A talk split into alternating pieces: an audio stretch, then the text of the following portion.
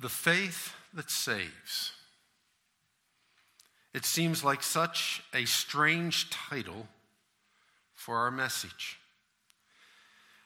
For most of us, we are involved in a church where we're very familiar with the fact that the Bible teaches us without faith, it's impossible to please God. But on the other hand, we live in a day where there is really confusion and even misunderstanding about some of the things that are most foundational to what it means to be a Christian and to walking with God. We certainly have the idea that if someone says they're a Christian or they quote unquote made a profession of faith, we don't question whether or not that faith is genuine whether or not they possess the faith that saves. And yet, when we study the scriptures, we find throughout the New Testament there are repeated passages that tell us there is an importance for us to even examine ourselves and see whether or not we be in the faith. Paul writing to the Corinthians. Or as James was writing to believers who had been scattered in a variety of different places, we find James spent almost a chapter of that short little book on someone says they have faith. Well, can that faith save them? Or we go to the book of Hebrews. And in the book of Hebrews, it talks about the fact that the just shall live by faith. But God says, if anyone would shrink back, my soul has no pleasure in him.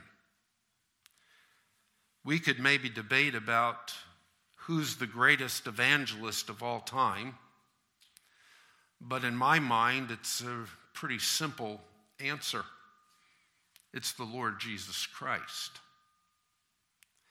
And what I find concerning him is the fact he didn't give altar calls. He never told people to come forward. In fact, he never told people to pray a sinner's prayer. And as we learned last time, those innovations are really very new. They only date about 125 years ago in the history of our own country, and certainly were not the method that were used by people of God before that period of time, even though they're so commonplace to us today. And even more arresting is the fact that they were not used by the apostles as we would study together in the book of Acts. Well, this great evangelist, Jesus Christ, had a rich young ruler that came to him. And isn't it amazing? The rich young ruler was asking the question that every evangelist would take delight in hearing someone ask today Sir, what must I do to inherit eternal life? And instead of getting a commitment and a decision, we learn that the rich young ruler went away very sorrowful. Walter Chantry's work, Today's Gospel, Authentic or Synthetic, said the following There's no evidence that the rich young youth ever trusted Christ and repented of sin. But he was honestly confronted with the gospel and its implications for his life. He was not tricked into a confession by the high powered sales techniques of modern personal workers. There was no subtle manipulation of him by psychological methods that are common to a salesman. When he went away, he really knew the full answer to his question. And the answer that Jesus gave him was Do you want this world or the world to come? He didn't present to him the option you want to go to heaven or you want to go to hell. What lunatic would ever say, I hope I can go to hell? No, the real question for every one of us is do I want this world or do I want the world to come? Because you can't serve God and mammon. In the same way as Jesus Christ was presenting truth to people in his own day. We find in the Gospel of John, in the fifth or the eighth chapter, that many of the Jews came to believe in him. And therefore, Jesus was saying to those Jews who had believed in him, and you know what he said? Do you have the faith that saves? And this is how he said it If you are truly a disciple of mine, you'll continue in my word, and you will know the truth, and the truth will set you free. Now, what's so, to me, arresting in this passage is the fact that we find later on Jesus rebukes them, these Jews who had believed in him, because they had put their confidence they were Abraham's offspring. And he says, If you were really the offspring of Abraham, you would love me, but instead you are seeking to kill me. Instead, you are of your father, the devil. He was a liar and a murderer from the beginning. Amazingly, Jews who believed in him did not have the faith that saves. We also could look at the example of the feeding of the 5,000. And Jesus said to them, I know why you're following me. You want to embrace the health and wealth and prosperity gospel. You're following me, you're trusting me because you believe I'm a better welfare system than the U.S. government could ever give you. I am promising you two cars in every garage. I am promising you, you will have prosperity like never before. And the sad reality is, the only ones who usually have that prosperity are the shysters who proclaim that gospel. And so, the real question for every one of us today, and especially in America, where we're so confused about the basic meaning of even so elemental things like faith, is, is my faith the faith that saves? Or am I an individual that has somehow been deluded? We have been looking in Acts chapter 20, where we have seen the Apostle Paul giving his farewell message to the elders who were located in Ephesus and he was on his way to Jerusalem. He knew that this was the last opportunity that he'd have to be with them and out of concern for the well being of God's people, he said in verse 28 of Acts 20, Be on your guard for yourselves and for all the flock among which the Holy Spirit has made you overseers to shepherd the church of God, which he purchased with his own blood. I know that after my departure, savage wolves will come in among you, not sparing the flock, and from among your own selves from Christian leaders, disciples will arise speaking perverse things to draw away the disciples after them. Therefore, be on the alert. Be on the alert. You know, we don't wrestle against flesh and blood, but spiritual wickedness in heavenly places. And the enemy of our souls is the master of confusion, and he is the master of counterfeiting. And the problem in America is we have been lulled to sleep in complacency. And we have sadly embraced the misconception that just because someone says they're a Christian, there's a genuineness that is there. I even looked up some of the definitions that we can find about this idea of faith. And interestingly enough, what a lot of people will find as they try to understand it is that faith is complete trust or confidence in someone or something. And then it gave the example, which I have to admit almost caused me to fall on the floor, rolling over in laughter, like the restoring of one's faith in politicians.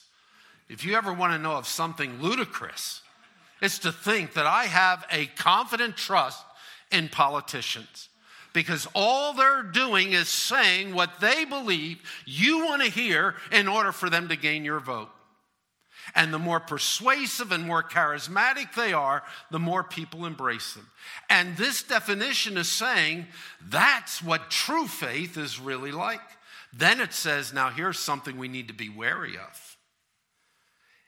It could be strong belief in God or in the doctrines of a religion based upon spiritual apprehension rather than proof. Faith in the context of religion is such that one has confident, uh, confidence or trust in a particular system of religious belief Religious people often think of faith as confidence based upon a perceived degree of warrant, while others who are more skeptical of religious tend, religious ideas tend to think of faith as simply belief without evidence. Now, I'm not saying faith has evidence in the sense of supporting, but I hope you understand part of being creatures is every one of us has presuppositions that we take for granted, and that's what is the basis for what we accept or don't accept. And what we find is that every creature operates on the basis of faith. And it is a confident trust in either what man says or what God says. It is a confident trust in either what the creature says or what God Himself says. And it's an issue that goes all the way back to the Garden of Eden. God said, The day you eat, you'll die. The creature said, God's keeping back all the goodies from you because He knows the day you eat, you won't die, but you'll become like God, knowing good and evil. And what a turmoil we have been in ever since you are either putting confidence in what the experts say, in what man says, in what the creature says, or you are putting confidence in what God says. And both are based on unprovable presuppositions. And the difference is what man says as being absolute is always changing. What God says is an absolute is still in the first edition. God has never had to rewrite any part of his disclosure that he's made to man. And whatever science book, history book, any other textbook anybody follows is going to be revised and edited again and again and again because man knows he does not have truth in any area of life. And he's still trying to discover it. But the distinction is God's word is truth. It's the unchangeable absolute in which we can put our confidence. And so we live in a day where instead of embracing the glorious gospel of Jesus Christ, there are so many counterfeits and ideas that people embrace that leads them astray.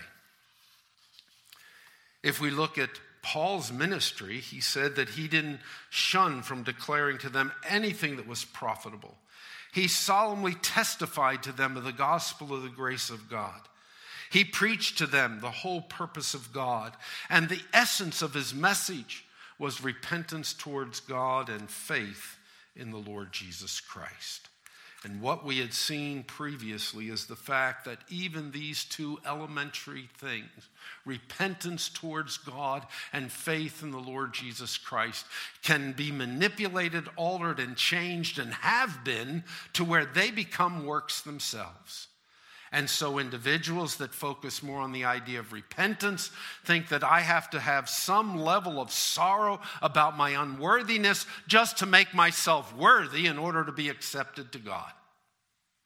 And the reality is, this word repentance means you've changed how you've thought about something. You used to think you were good, and now you understand, no, you're not. You used to think I'm better than most people, and now you understand I'm down there in the gutter with everyone. You used to think God is this doting old grandfather that would just be thrilled to death to have me as somebody that says, I'm trusting you. To where I now recognize He is the supreme King of glory, and He is not dependent upon me, and I'm dependent upon Him. I come to understand that He is holy and righteous in all of His ways. And if He would ever number my sins, no one could ever stand before Him. That's biblical repentance.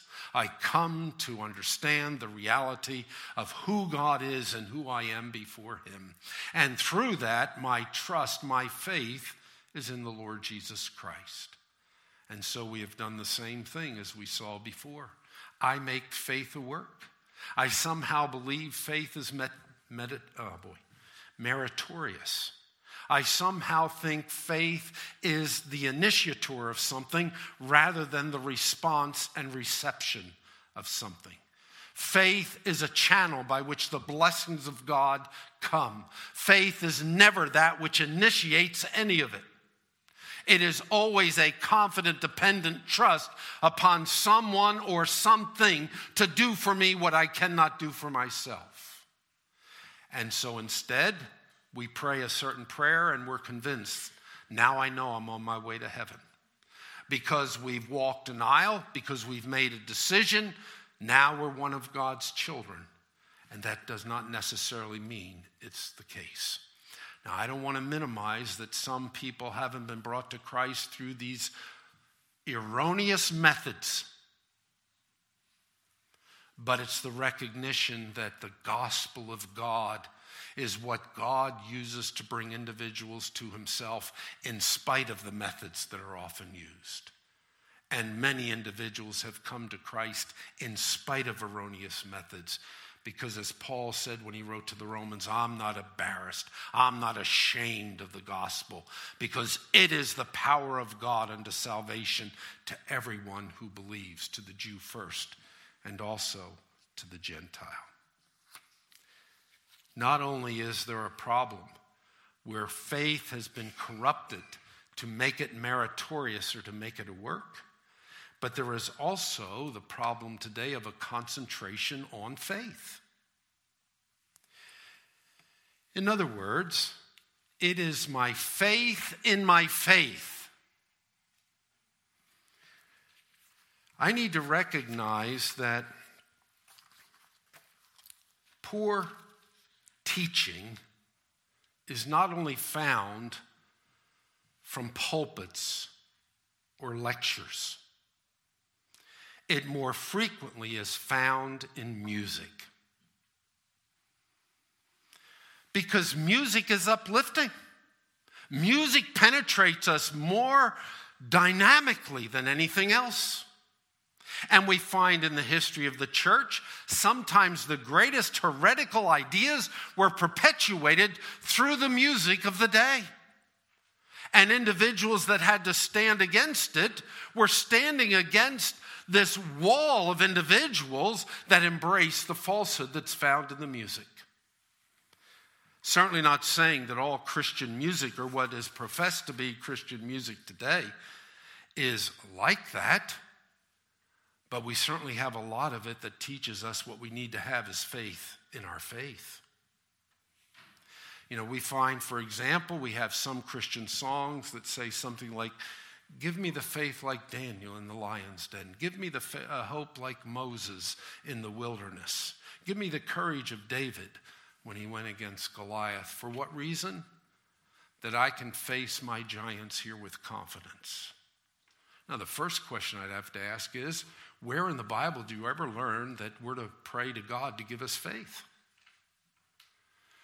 I could be wrong, but I only found one occasion when the disciples ever asked Jesus to give them faith. He was telling them the story. I don't care how many times someone offends you and does to you, which is unkind and inappropriate. If they come to you and say you're sorry, you tell them, I accept your apology. And as he said, I don't care how many times they come, having hurt you again and again and again, you repeatedly forgive them. They responded with, Lord, increase our faith. And you know how Jesus answered them? Faith is not the problem. Your problem is you don't answer your condition before God. Because even if you do everything God commands you to do, remember that you are an unprofitable servant because you only did that which was expected of you. You're not gaining brownie points with God. You're not growing in merit before God. My position before God from the very beginning, throughout all of my maturing in Christ and will be in glory, is always a gracious act by God. He is bestowing on me what I do not deserve. I never come to the point where I think, God, you now owe me something. And as soon as I have that idea within me, I'll think, why is it I have to forgive them again? And the reality is because God's been forgiving me today as well. And the better I understand my position before God, the more likely it is I'll have a genuine spirit of forgiveness for my offending brother.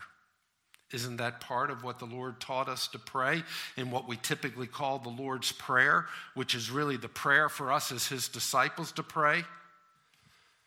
Forgive us this day our temptations, our sins, even as we forgive those who have offended us. Do you understand what you just prayed if you pray that? That God will forgive me for my sins, my offenses, my wrongdoings, with the same standard by which I will forgive others. And so when you're harboring that ill feeling towards somebody that's offended you, forgive us this day our offenses, even as we forgive others. Because God enables his people to have a spirit of forgiveness. And so I don't find a biblical concept that I should be asking God to give me faith. In the same way, my faith is not in my faith. That's certainly true in prosperity gospel. That is certainly true in the health and wealth mindset.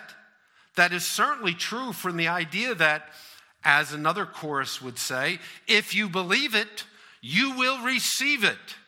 If you feel it, someone testify, testify. Because you know,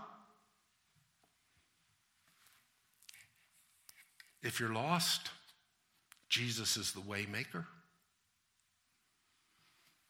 If you're sick, he is the great healer. If you are um, lonely, he's the one that comforts. Aren't those things true? But the reality is, if you believe it, you will receive it. If you feel it, somebody testify. So if I don't receive it, what's the problem?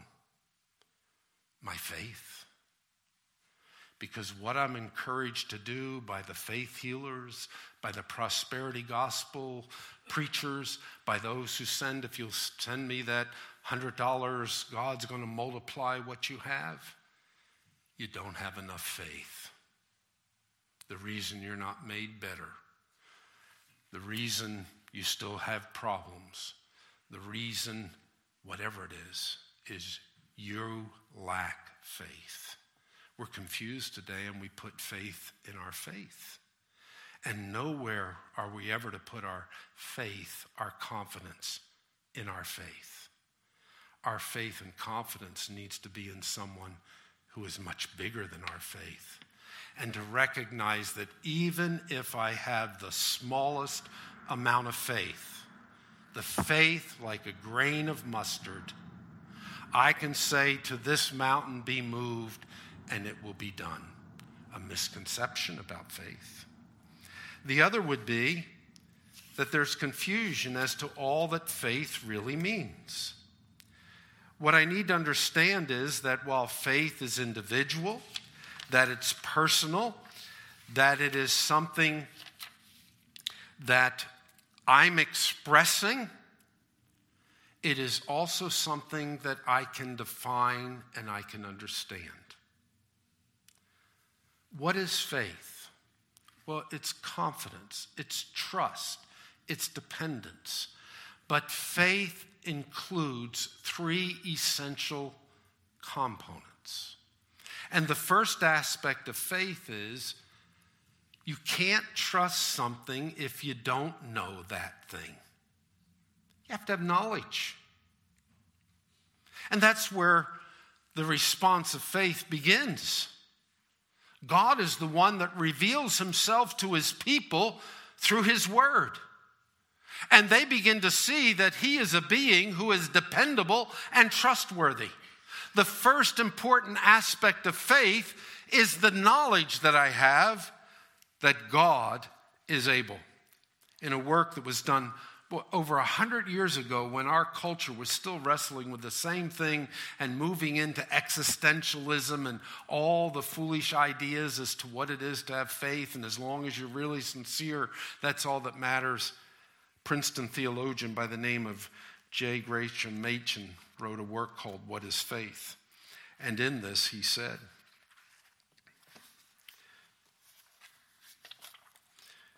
Here we come to the point which we ought to be which ought to be emphasized above all others.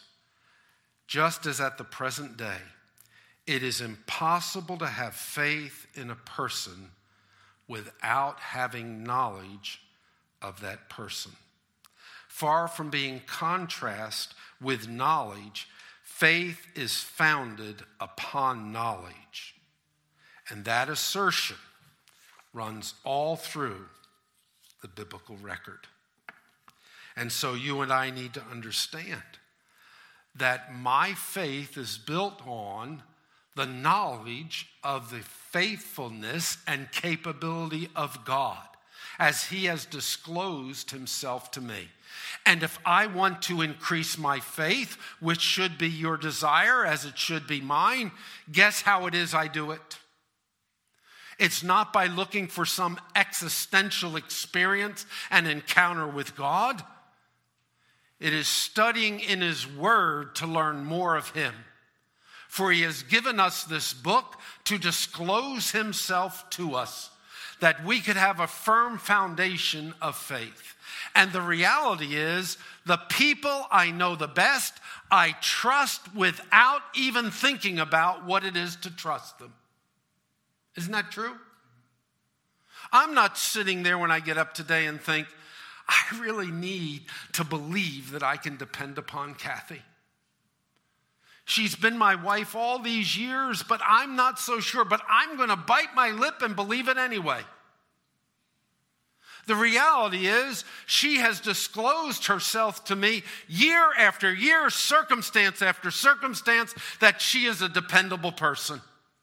And I don't even think about the fact, you know, I'm really depending on her. I'm trusting her. It's the natural thing you do when you know someone. And so it is with God. And it's a growing experience. I love the quote of Anselm back in the time of the church fathers. He said, I believe in order that I may know, and I know in order that I may believe. It's intertwined. God discloses himself to us. Our confidence is in him. And the more we're depending on him and learning of him, the more our faith grows. Not only is faith a knowledge, it is also an assent, an agreement with that knowledge. I see that God is reliable, and I believe that he is reliable. The Latin term that is used by theologians is assentia. It's the emotional response or the assent, the agreement, the acceptance that I have that He is reliable. And this is the point that most individuals go to when they talk about trusting Christ. I agree. I believe those propositions are true. But that is not saving faith. Because the final component is not just accepting the propositions, not just accepting the information, Not just believing, I know that all have sinned and fall short of the glory of God. And I'm one of those that has sinned and fall short of the glory of God. I know that salvation is the gift of God, eternal life is the gift that He gives. But the final portion of that is what is called fiducia. That is a reliance upon, a confident trust in not depending upon my decision, not depending upon my act, not depending upon the propositions, but I am trusting in, I am depending on the person. And that person is the one who is able to save me and to deliver me from my sin. Paul said it like this when he wrote to Timothy, recorded for us in 2 Timothy I know whom I have believed. Do you know him? Our God is a personal God. He's not just an idea, He's not just a powerful force. You have personality because God made you in His image. And the things and the capabilities He's given to you are just glimpses of what's true of Him. You can see because he sees all things. And he doesn't even need to use x rays to see in our inner self. He knows us better than we know ourselves. And it is a recognition that Paul said, I know whom I have believed. And the faith that saves is a confident, dependent trust of this God with whom I've now entered into a relationship and am growing in that relationship each and every day. It's not sitting back on the fact that I went forward, I prayed a prayer, I made a decision. Because if that's all that it's left with, then I'm like the group of which Jesus said, if you're genuinely one of my disciples, you'll have a hunger for and you'll continue in my word and you will know the truth, and the truth will set you free. If you're content with your decision, if you're content with something you did, if you're content with just agreeing that these propositions are true, and that's where you leave it, you have every reason to question whether or not you have the faith that saves. Please remember reasonable doubts will never damn you. But foolish presumption will. God's people can question the reality that they have the faith that saves. God's people can lack the assurance they're really one of His. Isn't that right?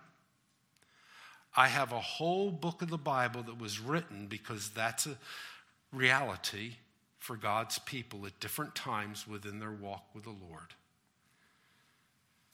As one of the Puritans stated when it looked about this truth, his name was William Gurnall.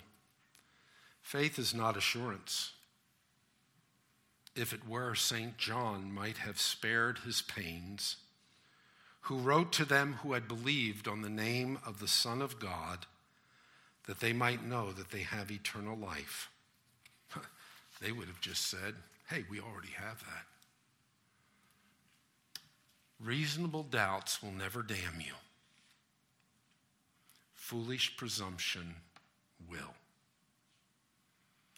And what I need to understand is that the pathway to hell is paved with good intentions.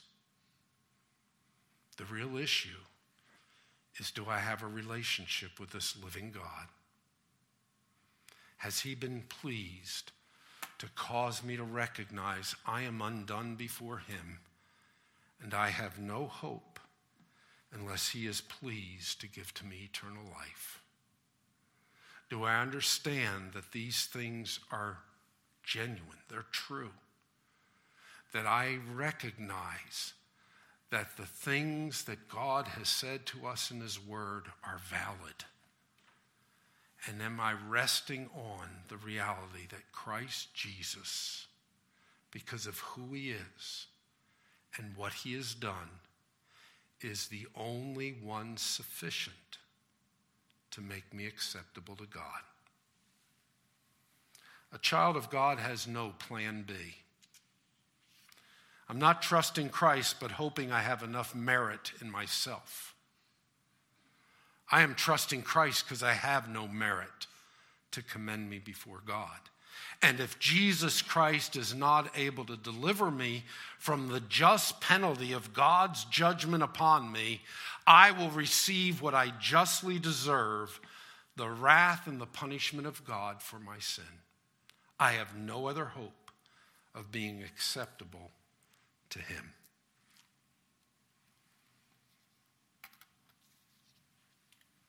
It's trusting in a person.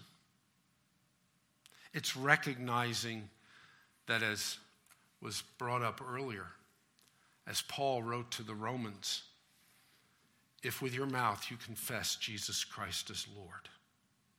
You understand why he is saying that. Because it is something that is an expression of what you really understand in your inner being. Isn't Jesus the one that said that what will condemn you are the words that come out of your mouth? Because what comes out of your mouth is what fills your heart.